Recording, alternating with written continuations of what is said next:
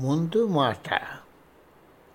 ఈ పుస్తకం ద్వారా తుది సత్యం అదే అల్టిమేట్ ట్రూత్ అన్వేషణలో నా ప్రయాణ వృత్తాంతం. నా జీవితంతో నేను పొందిన కొన్ని ఆధ్యాత్మిక అనుభవాలు అందరితో పంచుకోవాలన్నది నా అభిమతం. చాలామంది పాఠకులు ఈ ఊహాజనిత జీవిత అనుభవాలని కొట్టి పారవేయవచ్చును ఇంకొంతమంది వీటిని అనుమానంతో చూడవచ్చును. కానీ అంతకన్నా ముఖ్యమైనది కొద్దిమంది ఈ తుది సత్యం కొరకు ఉండే అతి పవిత్ర రహస్యాన్ని పంచుకొని ఈ అనుభవాల వాస్తవికతను గుర్తిస్తారు. ఈ పుస్తకం అటువంటి కొద్ది మందికి అంకితం చేస్తున్నాను అంతకన్నా ముఖ్యంగా ఇది నా గురుదేవులు స్వామి రామగారికి అతని వద్ద నుండి నేను అందుకున్న అవ్యాజ ప్రేమకు ఇప్పటికీ అందుకుంటున్న ప్రేమకు నేను ఇచ్చే గౌరవ సూచిక నివాళి. ఈ ప్రయాణం కొన్ని జన్మల ముందు నుండి ప్రారంభమై ఉండవచ్చును. ఈ జన్మలో జరిగిన సంగతులు నేను పునరావృతం చేసుకోవచ్చును. కానీ ఒక సామాన్య మానవునిగా అది నా శక్తికి మించిన పని. మనం తెలుసుకుని అవసరం లేని విషయాలు దైవాలు బహిర్గతం చేయరు. నేను ఈ జన్మలో నా ప్రయాణాన్ని పూర్తి చేస్తానా? లేక ఇంకా కొన్ని జన్మలు ఎత్తాలా అన్నది నాకు తెలియదు. గురుదేవుడు ఈ జన్మలోనే నా ప్రయాణం అంతం చేసేటట్లు అనుగ్రహిస్తారని ఆశిస్తాను. ఈ అవసరానికి చాలా కారణాలు ఉండటంతో నా ఆధ్యాత్మిక జీవన కథ చెప్పవలసిన అవసరం ఉంది. నేను ఒక సాధారణ కుటుంబం నుండి ప్రత్యేకత లేని బాల్యం శైశవ స్థితుల గుండా ఎదిగిన సామాన్య వ్యక్తిని.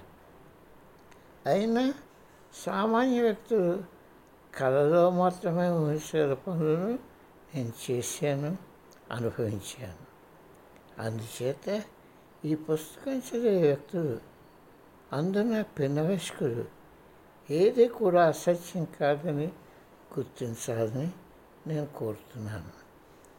జ్ఞానోదయం పొందాలని ఆకాంక్షించే చదువులకు వారు మనఃపూర్వకంగా అన్వేషించే వ్యక్తులైతే దేవతలు వారి అనుగ్రహం వారిపై ప్రశస్తాన్ని హామీ ఇస్తున్నాను రెండు వేల సంవత్సరంలో నా జీవితంలో నా గవ్యాన నా గమ్యాలు ఏమిటి?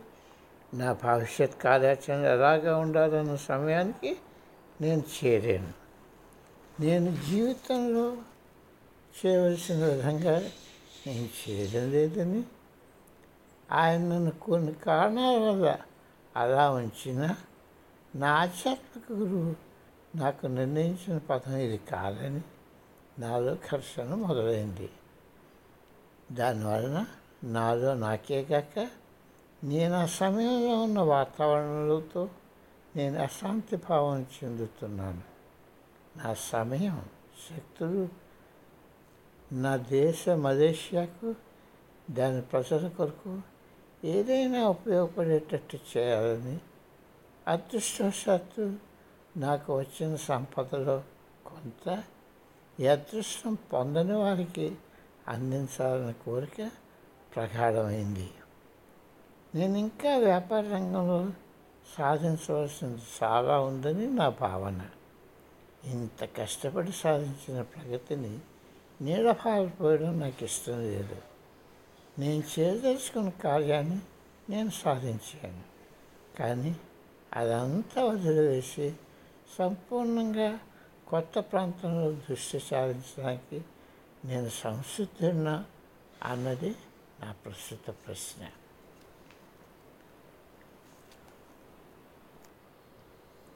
ప్రతి వారు జీవితంలో ఏదో ఒక దాన్ని పొందాలని అభిషిస్తారు అది నాకు వర్తిస్తుంది.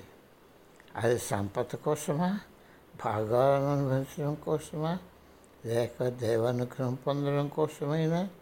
ఇంకా ఎక్కువ పొందాలని మనం చూస్తుంటాము ఎప్పుడు ఏదో మనం అనవర్తనం ఆశిస్తూనే ఉంటాం. ఆఖరకు మనసుపై ఉన్న మనసయ్యపై ఉన్నప్పుడు కూడాను అది మనం వదులుకోలేము. మేము పూర్తిగా తృప్తి చెందేము మాకు కావలసినంత లభించింది అని చెప్పగలిగిన వారిని చాలా తక్కువ మందిని నేను చూశాను.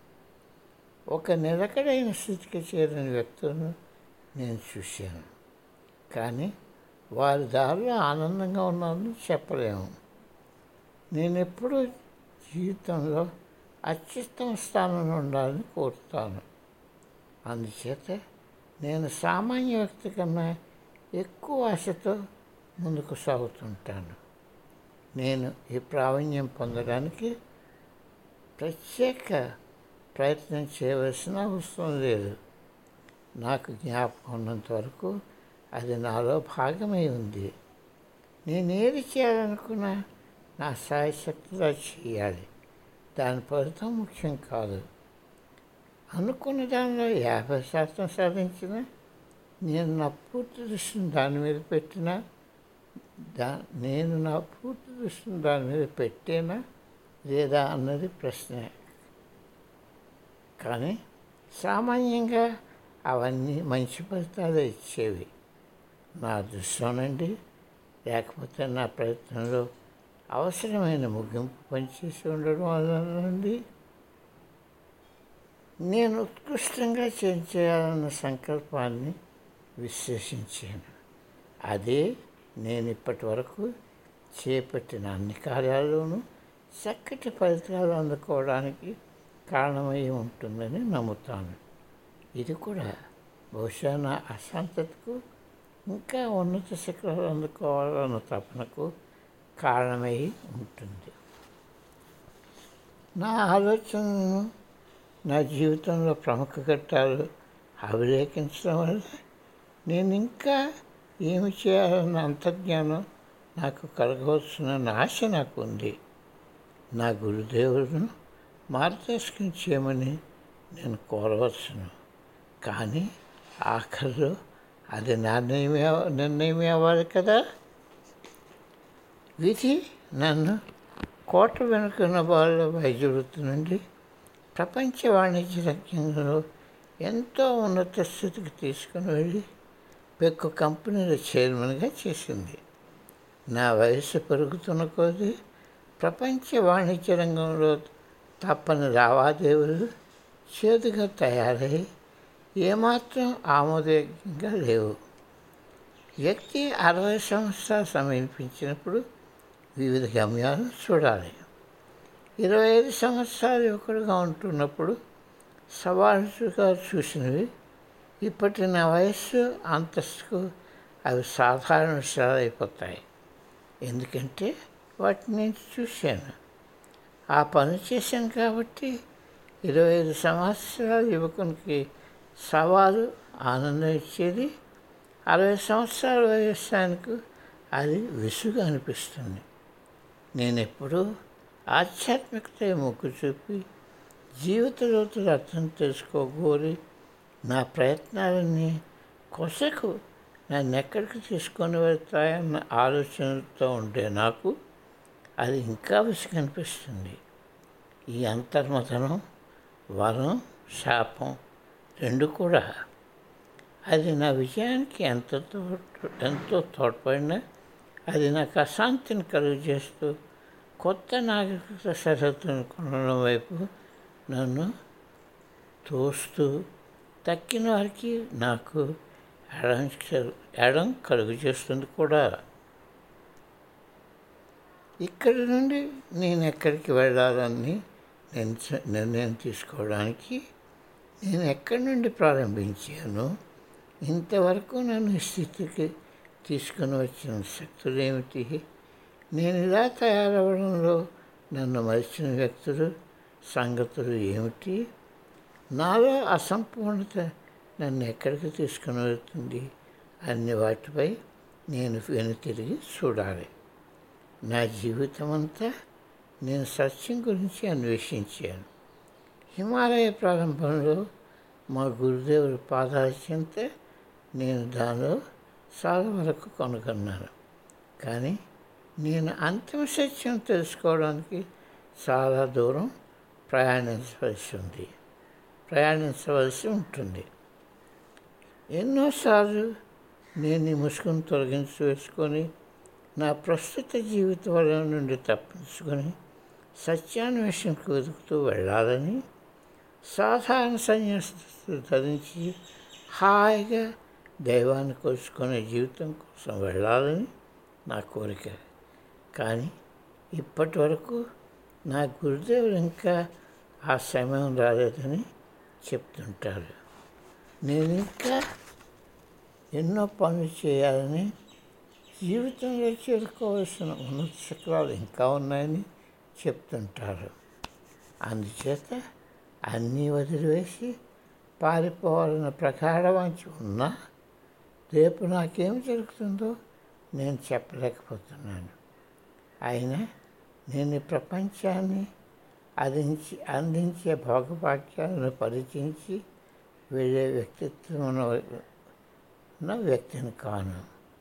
నేను నా పనిని ఆస్వాదించాను నా విజయాలకు గర్వించాను ఆధ్యాత్మిక సాహచర్యం కళలను ఎంతో ఆనందించాను సంపన్నుడవడంతో ఎంతో ఆనందాన్ని ఇచ్చింది భోగభాగ్యాలకు మురిసిపోయాను పట్టణాలలోని పలు అంతస్తుల దివ్య సోదాలు. ముఖ్యంగా రాత్రిపూట వెలుతురు చిమ్ముతుండగా కనిపించే దృశ్యాలను దృశ్యాలకు పులకితుడయ్యేవాడిని. ఎక్కడో ప్రపంచంలో మారుమూల తగిన అత్యద్భుత ప్రశాంత దృశ్యాలు నన్ను ఎక్కువ ఆకర్షించలేదు. కొంతసేపు గడపగానే మా పట్టణ రణగణధ్వనుల మధ్య నుండి ఎప్పుడు వెళ్ళిపోతానా అని ఎదురు చూసేవాడిని. కానీ ఇప్పుడు అది కాదు.